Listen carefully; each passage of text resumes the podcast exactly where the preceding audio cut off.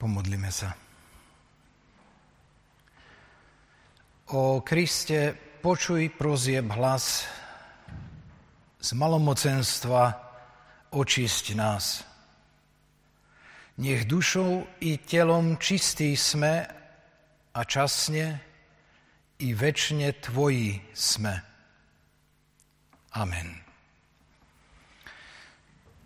Milé sestry a bratia, povstaňte z úcty voči slovu Božiemu a vypočujte kázňový text, ktorý budem čítať z 2. knihy Kráľov, z 5. kapitoly, odtiaľ verše 1. až 5., potom verš 9. a 10. a verš 14. a 16. Náman, vojvodca sýrskeho kráľa, bol vo veľkej úcte a priazni u svojho pána, lebo prostredníctvom neho spôsobil Hospodin Sýrii záchranu. Tento muž bol udatným hrdinom, ale bol malomocný. Keď raz Sýrčania vytiahli na lúpežnú výpravu, odvliekli z Izraela do zajatia malé dievča. To potom slúžilo u Námanovej manželky. Raz povedalo svojej panej: Ach, keby môj pán bol u proroka, ktorý je v Samárii, ten by ho uzdravil z jeho malomocenstva. Náman šiel a oznámil svojmu pánovi: Toto a toto hovorilo dievča z Izraela. Sýrsky kráľ povedal: Vyber sa a choď, pošlem izraelskému kráľovi list. Náman prišiel aj so svojimi koňmi a vozmi a zastal pri vchode do Eliezerovho domu. Elizeus poslal k nemu posla s odkazom: Choď a umyj sa 7-krát v Jordáne a telo budeš mať ako predtým. Budeš čistý. Náman sa nahneval a odišiel so slovami: Myslel som si, iste vyjde, zastane si a bude vzývať meno Hospodina svojho Boha, potom zamáva rukou nad postihnutým miestom a sníme zo mňa malomocenstvo. Odišiel teda, ponoril sa 7-krát v Jordáne, ako to žiadal Boží muž, a jeho telo bolo ako predtým, ako telo malého chlapca. Očistil sa. Tak sa vrátil k Božiemu mužovi on i celý jeho sprievod. Keď prišiel a zastal pred ním, povedal: Aj hľa, poznal som, že nie je to Boha na celej zemi, len v Izraeli. Teraz príjmi dar od svojho služobníka. Ale ten povedal: Akože žije Hospodin, ktorému slúžim, nepríjmem. A hoci naliehal na neho, aby prijal, odmietol. Amen.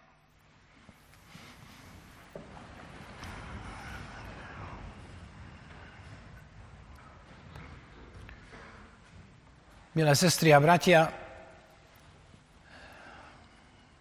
to, čo my ľudia v každodennom živote zažívame či prežívame, možno vždy posudzovať dvojako.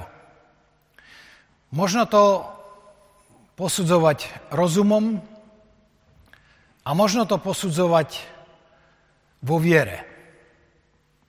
Alebo s vierou a rozumom. Každému človeku sa v živote môže stať, že onemocnie. Onemocnejú aj ľudia bohatí, vysoko postavení, ktorí majú vplyv a moc. Aj tí hľadajú prirodzene, ako všetci ostatní, pomoc u nejakého lekára či toho, kto mu pomôcť môže. A keď na to príde, tak ako v našom príbehu, hľadajú pomoc aj u svojho nepriateľa. Máme pred sebou zaujímavý biblický príbeh, v ktorom je viacero pozoruhodností, ale predovšetkým máme pred sebou príbeh úžasného Božieho konania s človekom. Konania, ktoré chce zachrániť človeka, ktoré chce človeka zastaviť na životnej ceste, ktoré ním chce v podstate otriasť aby sa zastavil, premýšľal. Konanie, ktoré chce človeka v konečnom dôsledku priviesť k Bohu. K živej a úprimnej viere v Boha. Preto, milá sestra, milý brat, v kontexte tohoto príbehu chcem povedať, aby sme sa vo svojom živote vždy, keď prídu situácie, ktoré sú možno ťažké, veľmi bolestné, neznesiteľné, nepýtali, Bože, prečo? Prečo ja? Ale aby sme sa pýtali, Bože, na čo? Kvôli čomu? Čo mi tým chceš do života povedať?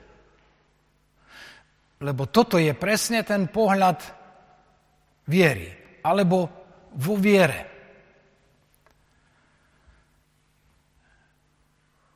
V našom biblickom príbehu môžeme vidieť tri skutočnosti. Ako Boh ponižuje pyšných, ako povyšuje ponížených a ako používa poslušných. Sýrsky Náman, veliteľ sýrskeho vojska, vojenský najvyššia funkcia v krajine. Nad ním bol už len kráľ. Človek, ktorý vydobil pre krajinu mnohé víťazstva.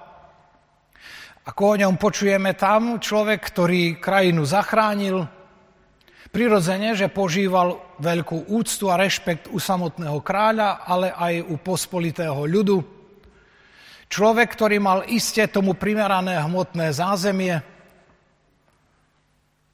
Človek, ktorý bol podľa toho, ako sa správa, i primerane sebavedomý, hrdý. A chvíľami je tam vidieť momenty jeho pýchy. A Boh má záujem o tohoto muža. Lebo má záujem o každého. A z Božieho rozhodnutia vstúpi do života Námana ťažká, neliečiteľná nemoc, lepra, malomocenstvo. Zrazu sa všetko zrúti, ako domček z karát. Celá tá sláva, hrdosť, sebavedomie, pýcha na niečo, čo človek dokázal, čo urobil, na meno, ktoré má, ktoré si vybudoval, je minulosťou. A najhoršie je, že nie je budúcnosti, pretože nemoc je smrteľná. Možno počítať dni a mesiace, kedy príde koniec. Náman je vnútorne ponížený. A nie je to ešte koniec. On musí zísť ešte hlbšie v tom ponížení, pretože príde chvíľa, že sa bude musieť vybrať do krajiny, ktorú porazil. Do krajiny, kde on bol víťazom. A teraz tam bude musieť prísť ako človek, naopak nie ako víťaz, ale ako vnútorne porazený. Vlastnou smrteľnou chorobou v nádeji, že sa to môže zmeniť. Bratia a sestry, to je Božie dielo. Božie konanie. Boh používa rozličné prostriedky a spôsoby k tomu, aby nás na ceste života oslovil a zastavil. Mnoho ľudí by sa v živote nezastavilo, keby to Boh nebol urobil. Sme tak zaujatí sami sebou, svojim životom, povinnosťami, prácou, že niet času na nejaké zastavenie a premýšľanie o tom, kde sa nachádzam, aký je môj vzťah k Bohu. Neraz niet času na premýšľanie o tom, ani kde sa nachádzam vo vzťahu k svojej manželke, manželovi či k svojim vlastným deťom. Či to, čo žijem, má vôbec zmysel, alebo sa dni a mesiace, roky môjho života úplne míňajú toho Božieho cieľa a zmysluplného života. Pán Boh neraz vyberie i veľmi tvrdé a ťažké prostriedky na to, aby nás zastavil. Aby tých, ktorí sú pyšní napríklad, ako Náman a hrdí na seba, aby ich ponížil. Aby ich dostal, tak povedať, s nohami na zem. Aby si uvedomili, že oni môžu byť aj bez tej slávy a bez toho, na čom stavajú svoj život. Aby si uvedomili, že to, na čom stavajú svoj život, nemá v konečnom dôsledku nejakej ceny. Že sú ďaleko dôležitejšie a vážnejšie hodnoty, akými sú vzťah k Bohu a spása ľudskej duše. Pán Boh má spôsoby, ako ponížiť človeka. Nerobí to preto, aby sa z toho tešil. Robí to vyslovene pre záchranu a pomoc pre človeka. Robí to preto, aby mu otvoril úplne novú perspektívu a novú budúcnosť. To druhé, Boh povyšuje ponížených. V tomto príbehu je jeden človek, ktorý je veľmi nepatrný a stojí v úzadí. Je to mladé dievča, či malé dievča. Dievča, ktoré žilo v Samárii, v izraelskej krajine, a ktoré pri jednom výpade sýrski vojaci spolu s vojnovou korisťou vzali so sebou do Sýrie. Vytrhli ju z jej domova, a bola otrokyňou u Námanovej manželky. A toto mladé dievča, vidiac bolesť a trápenie rodiny, vidiac poníženie jej pána, ktorý je izolovaný ako malomocný človek od tých ostatných, jedného rána naberie odvahu a povie svojej panej: Ach, keby môj pán bol u proroka v Samárii, ten by ho uzdravil z malomocenstva. O čom, bratia a sestry, táto jedna jednoduchá veta svedčí? Svedčí o úžasných skutočnostiach. Je zrejme z tejto veci, že to dievča bolo veriace. V Samárii, ktorá bola taká odpadlícka a Židia v Judsku na ňu dosť s opovrhaním pozerali, Samaritáncov považovali za nepriateľov, za ľudí akejsi druhej kategórie. I tam však pôsobí prorok, Boží muž, svoje požehnané dielo. I tam privádza ľudí k Bohu. A v tej Samárii vyrastie dievča, ktoré nielen verí v Boha, ktorému sa nielen dostalo náboženskej duchovnej výchovy, a to je na tomto krásne a dôležité a pozoruhodné, ale i dievča, ktoré vie nielen o Bohu a bázni k Bohu, ale vie i o bázni a úcte k Božiemu služobníkovi, k Božiemu prorokovi. Vie o tom, kto prorok je, akou mocou a schopnosťami prorok disponuje, a vie, že je to niečo, čo má od Boha. A to dieťa vydá krásne, jednoduché svedectvo. Keby môj pán bol v Samárii u proroka, u Božieho muža, ten by ho uzdravil. Aký je Boh úžasný. A teraz si skúste spojiť tie skutočnosti v čase, keď Náman je zdravý a veľký vojvodca.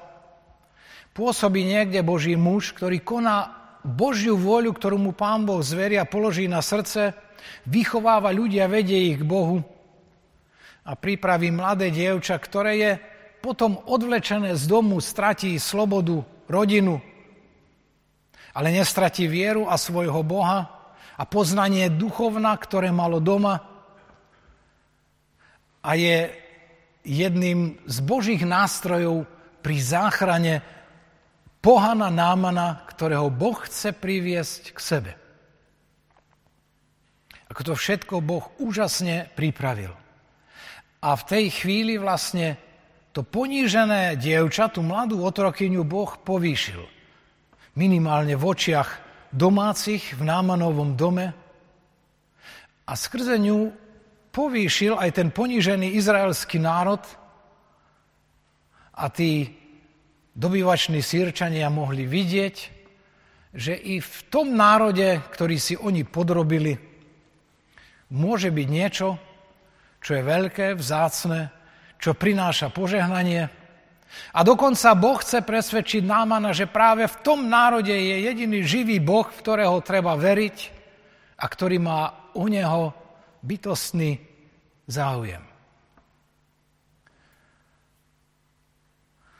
Neboj sa, milý brat a sestra, v živote, keď si ako veriaci človek a kresťan, vydávajúci svedectvo uprostred sveta, niekedy možno vysmievaný, či niekto na teba hľadí s istou dávkou opovrhnutia alebo s úsmevom, že si ešte vôbec kresťan a veríš. Budeš povýšený. To je Boží princíp pri všetkých jeho deťoch a oddaných služobníkoch, ktorí sú nástrojom v ruke Božej a vydávajú svedectvo v maličkostiach v každodennom živote. A napokon to tretie. Boh používa tých, ktorí sú poslušní pri svojom diele. Ústredným nástrojom Božím v Božej ruke je Boží muž, prorok Elizeus. Človek, ktorý 55 rokov koná prorockú službu v Judsku, v Samárii a za ktorým je vidieť Božie požehnanie v diele jeho úsilia, ktoré koná v súlade s Božou vôľou. Je to muž viery, muž pokory, oddanosti Bohu. A tak prichádza jedného dňa Náman, presvedčený malým dievčaťom do Izraela, ako ponížený služobník v pokore, hľadajúc uzdravenie. Kráľ ho odmietne a veľmi sa bojí a považuje príchod Námana za politickú provokáciu, a hovorí, či som ja ten, ktorý môžem raniť nemocou alebo uzdraviť. A keď sa dozvie, Elizeus nechá poslať Námana k nemu. A teraz príde zaujímavý moment. Elizeus príde, ako sme počuli, so svojím sprievodom Náman príde so svojím sprievodom pred Elizeov dom a ráta s tým, že prorok vyjde, privíta ho, bude vzývať meno Hospodina svojho Boha, urobí nejaký pohyb nad jeho ranami na tele a on bude uzdravený. Ale nič z toho sa nestane. Náman je vystavený skúške. Ako by toho poníženia a pokorenia ešte nebolo dosť. Prorok odkáže, choď cez svojho sluhu a umý sa 7-krát v rieke Jordán. A Námana to podráždi a rozhnevá. A Náman hovorí, či nie sú v Sýrii iné krásne, čisté rieky, do ktorých by som sa mohol vykúpať a nájsť uzdravenie. Prichádza mu to ponižujúce. Niečo tak lacné na ceste k uzdraveniu. Je to, bratia a sestry, obraz nás, ľudí. Takí sme. Je nám ťažšie prijať vierou slova krv Ježiša Krista očistuje ťa od každého hriechu, ako sa spoľahnúť na svoje vlastné dobré skutky. Je nám ťažšie prijať vierou odpustenie, ktoré nám Kristus oznamuje. Dúfaj, synu a dcéra Božia, odpúšťajú sa ti tvoje hriechy, bez toho, že by sme vo vlastnej samospravodlivosti a ctižiadosti preto my nemali niečo urobiť. Až tak jednoduché a ponižujúce, aby sme my, samospravodliví ľudia, nič nemali vykonať. A to je niečo, čo je i v samom Námanovi. Je pobúrený. A urazený odchádza. Ale prídu jeho sluhovia a prosia ho, takú dlhú cestu sme merali a len toľko treba spraviť, tak už choď a umyj sa v tom Jordáne. A Náman napokon posluchne, ide, umie sa v tej rieke, tak ako to prorok prikázal a počujeme, on vyjde von a je čistý. Má čisté telo ako malý chlapec.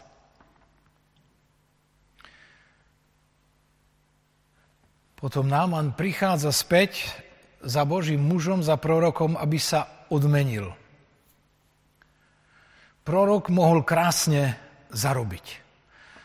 To, čo Náman prinášal, to malo hodnotu, z toho mohol žiť do konca života. A počujme Božieho muža, ktorý vyzná. Akože žije Hospodin, Boh Izraela, ktorý je nado mnou, nič od teba nepríjmem. Úžasná pokora, vedomie poslušnosti, vedomie Božieho konania, Božej moci a Božieho diela, v ktorom on je len jedným z nástrojov. Prorok vie, že to nebola jeho moc, nebola to jeho sila. Keby Boh nezasiahol, nič by sa nebolo stalo. Náman dochádza uzdravenia, vyliečenia zo smrteľnej nemoci a prichádza k poznaniu a vyznaniu, že v Izraeli je jediný živý Boh. A to bol, bratia a sestry, Boží zámer a Božie dielo, Božia túžba zachrániť tohoto vplyvného, vysoko postaveného muža, ukázať mu, možno ako by sme tak jednoducho povedali dnes, kde je sever, ukázať mu, kto je Boh, živý, mocný, konajúci, na ktorého on v živote môže a má spoliehať, ktorému má dôverovať, aby sa nespoliehal na svoju moc, na svoje postavenie, na kariéru, ktorú dosiahol. Lebo stačí taká jedna nemoc a všetko je preč. Milí bratia a sestry, pozoruhodný, vzácny biblický príbeh, ktorý chce byť posilnením a povzbudením aj pre nás. Sú v živote chvíle, keď nerozumieme tomu, čo sa práve v našom živote deje.